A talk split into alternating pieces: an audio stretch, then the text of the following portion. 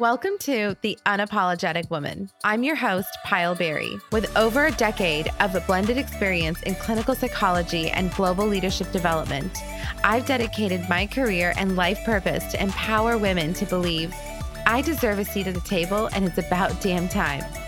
But how do you create synergy between who you are and how you lead? On this podcast, we address that inner critic holding you back, release narratives that no longer serve you and explore how to use your leadership platform to make an impact around diversity, equity, and inclusion. Simply put, I cut out the bullshit. I'm here to share inspiration, practical tips, and have challenging conversations with other badass individuals who are shifting the narrative for all women. So let's stop apologizing for who we are and rise together as the unapologetic woman. Hello, my fellow overthinkers. I know, I totally see you and I totally feel you. And you know exactly what I'm talking about. When you're launching a new program, a product, or hiring someone, and immediately you start thinking about everything that could go wrong, right? You've got to make a decision between two choices. And this is going to up level your business. So, of course, you want to think it through. But when is thinking it thoroughly become overcooked, fried, and burnt? This can be anything from choosing which coach you're going to work with, or are you ready to increase your prices for your offers? And what does that look like for your clients? Or when the annual decisions come up of what next year's goals will be and how do you get there? The thing is, when we're finding success in our business and we continue to grow, new challenges come about and we begin questioning things because it's a natural response from our bodies flight or fight. Anytime there is something new, our body is predispositioned for how much it can stretch itself to experience new things before it goes into overdrive. So, how many times when you're making a decision about upleveling your business and expanding your services or shifting your business model, you feel nervous? You wonder, okay, what are people going to think? What could go wrong? Am I going to lose some clients? Are people going to unsubscribe from me? You know, is this the right move? What am I losing out on? And those are all really great questions, definitely. However, when we ruminate it and we just can't, like, literally, there's a physical block that doesn't allow you to move, like you feel locked. That's when all of those questions and asking those things to yourself over and over again become and go into a toxic place and dangerous. So, I'll share a quick example of something that I'm actually doing right now. And it took me time. It really did. You know, I will say I'm a recovering overthinker. And this is something I work with um, with my clients as well. And, you know, I'll share an example of like for me and my business model and what I do in, you know, mindset coaching, empathy runs through my veins. It's not just a trendy leadership skill or trait for me, but it's literally what I live and I breathe. I'm an highly empathic person. I'm continuously thinking about other people and their situations, very understanding. And in fact, my research and my PhD is on empathic leadership. It's really looking at empathy as a core skill in leadership.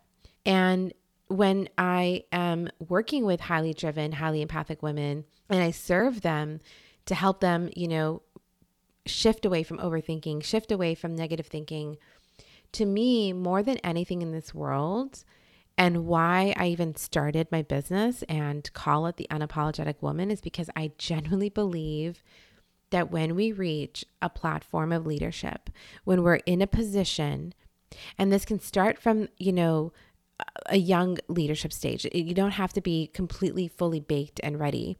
But when we're thinking about our business, when we're thinking about the impact that we're having in our business, one of the things that was a core value of mine for the unapologetic woman is I genuinely believe that when we have a platform, how do we pay it forward? How do we make sure that using this platform, I can impact other people beyond my clients. And I continue to think how I can do this. And this probably stems from my training in psychology and having been a former clinical therapist. But I've worked in settings where I continue to see myself and humble myself for the life that I have. when I was a clinical therapist, I worked, you know, with severe psychosis and doing group therapy. And I worked in very, very high risk, you know, populations and marginalized communities. And every day I would remind myself and be like, wow, you know, be grateful for what you have. And even though I'm digressing a little bit into my background, it matters because the reason I mention this is because for the longest time, I wanted to make sure that when I'm running a business and when I am putting work out there impacting individuals, that it's having a longer reach than just my client. And I know that there is a longer reach from that perspective as well, because if I impact my client, my client's impacting her clients, and so on. But what else can I do? And I always wanted to replicate, you know, the Toms and Warby Parker model of where you buy one and give one to someone in need. And I knew that I wanted the unapologetic woman to be a movement where it's not just another coaching program, but it's truly making an impact in this world that's far reaching. And this summer, I kind of have my moment where I stopped overthinking about it and just went for it. And it's been really scary for me. To even say this right now on this podcast episode, it's really scary. However, I know in order for me to really stay accountable and to follow through to prevent overthinking from, you know, festering within me, it's something that I'm going to put out there. And essentially, what I decided to do, and I am doing, is that I am running the Unapologetic Woman group program for women entrepreneurs who are ready to ditch negative thinking. And from the investment that these women make collectively into the program. So, for example, I just have a June program that launched, and I'm launching the second cohort in September. And in this cohort, with all the women that come through, the 15, 20 women, collectively, the investment that they have made into this program 5 to 10% of it will go to a nonprofit organization that I've partnered with that will empower women from domestic violence, refugee women who are trying to restart their lives, help women get into and girls into coding and education where there may be lacking. But here's the amazing part is that although these are nonprofits that I'm partnering with, I am not actually going to make the decision on where that investment and that 5 to 10% is going to. It's going to be the women who join the program that collectively get to decide where their money goes. It's not me because this is your investment, not just in yourself, but in making an impact in someone else's life. And I'm just providing the door. So, not only do women who go through my six month program feel empowered and confident as they're ditching those mindset blocks and growing their business, but they now have a bond with an organization that is changing lives. And every quarter, this nonprofit will provide an update of what's happened with the money. And within an 18 month cycle, the cohort will get an update on how their money literally bought them new computers, built a part of the school that wasn't able to exist before, given clothes for women who need an interview. And this really overwhelms my heart more than you can imagine, as my values are now firmly embedded into my business model. But you can imagine how stressful and anxiety provoking and so much overthinking went into making this decision. Will it work? What can go wrong? What if I don't get the right amount of women to sign up for the program? How much can I really promise? Is anyone going to be upset through this program? What if the first choice of the nonprofit isn't the choice of everyone? There's so many things that I have to mull over. However, you know, this is something that I have always dreamt about and I've always wanted to have as part of my business model, mainly because it's something that I firmly believe in, is to empower you so you can empower others in the world. Well, I could continue thinking about every single scenario and creating a million hypothetical situations, but all that's going to do is continue to fester into living in fear. I'd continue to believe I need a bulletproof plan before I start. But let me ask you, how many times have you made a bulletproof plan, but then something you never thought of happens and boom, you're done and out, and you're like, wait a second, I didn't think about that pitfall. So, what causes overthinking, and what can you do to release how much overthinking debilitates you from leading confidently? So, in the example that I gave you of what I'm doing with my business and how I'm really truly embedding my values into action, And to prevent myself from overthinking about it and from wondering if this is the right move or decision, the number one thing that I really had to focus on and be intentional about is perfectionism. And perfectionism is going to be your nemesis when it comes to overthinking because perfectionism breeds that all or nothing thinking, the black or white. It can either be this or it can only be that. It can either be the if I'm going to do this, it's going to be all in, or it's going to be nothing at all. If I'm going to have this cohort choose a nonprofit, then it's going to be a 20% donation, or it's going to be zero. Well, what if I start at five? And as my business grows, I continue to scale that and have eight, then 10. So thinking about it from that place makes a difference. And you know, when we're thinking about like another example of how many of you now can look back and see that everything we learned in college was great in theory, but until we enter the real world and see how things really work, then we really know how to navigate, strategize, and make solid decisions. Because when we're in college, we're learning all this stuff, it all sounds ideal of like what we should do. But when we're in the situation, is where we learn of what actually works for us. Because what works for us may be different than what works for somebody else. Well, it's the same thing. Perfectionism is going to get in your way and not help you. Trying to weigh every possible outcome and consideration is paralyzing. So, to help yourself and catch yourself when you're walking into the perfectionist model, is to ask yourself which decisions will have the biggest positive impact on my top priorities? Will this decision upset the most pivotal and influential people that I really need buy in from? When I create a list of all the steps in the strategy to make this goal that I can reach, what's realistic to accomplish today, this week, and this month? And focusing on that one step, that one task, and one responsibility at a time.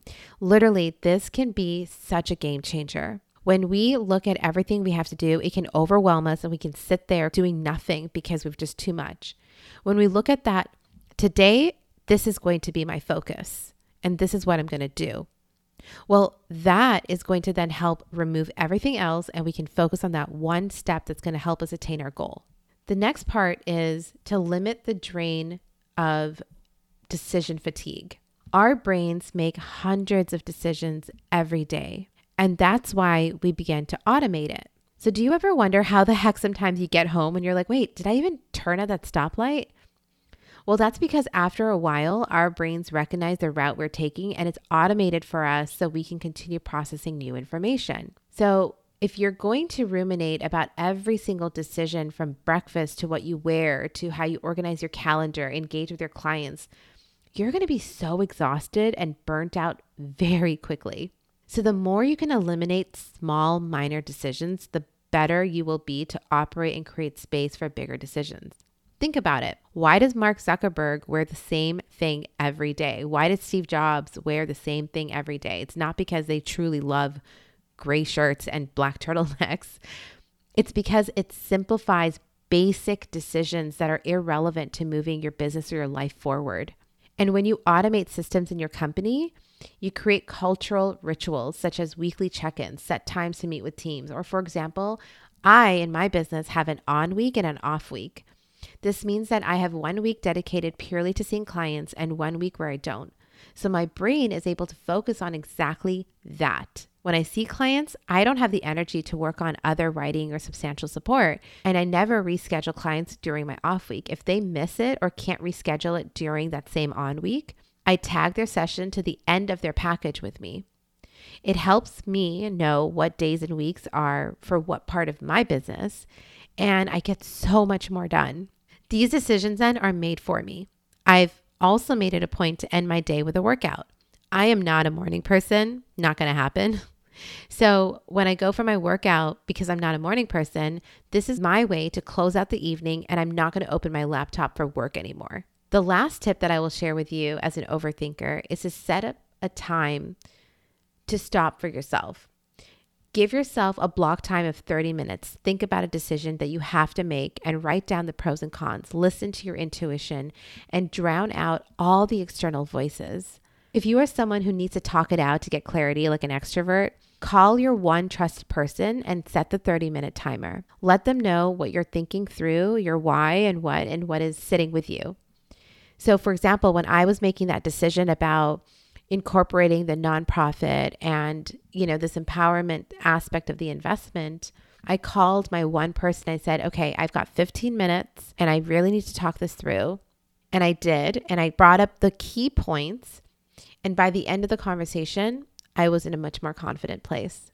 And if at the 30 minute mark or, you know, the 15 minute mark, if you haven't been able to come up with a decision, then stop. Revisit this either at the end of the day, the next day, or next week, whatever makes sense for the urgency of the decision. But when you give yourself a mental break from the problem and don't allow yourself to think about it because of the other priorities, it forces you to reach decisions faster and without overthinking.